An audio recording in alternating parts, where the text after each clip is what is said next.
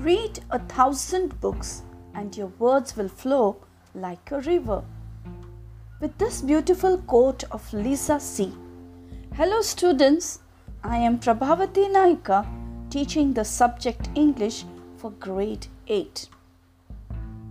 Today, we are going to learn how to write a message.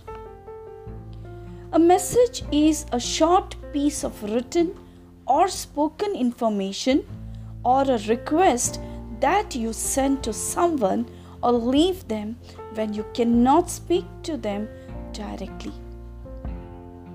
Let's see how to draft a message effectively. The first thing is use appropriate language, style, and format. It can be written both in a formal and informal tone. Be clear, brief, and direct while writing. Let's know the format. The first thing you should do is to draw a box and write message M E S S A G E message on the top at the center. Write the date and time. Next, salutation to whom the message is addressed.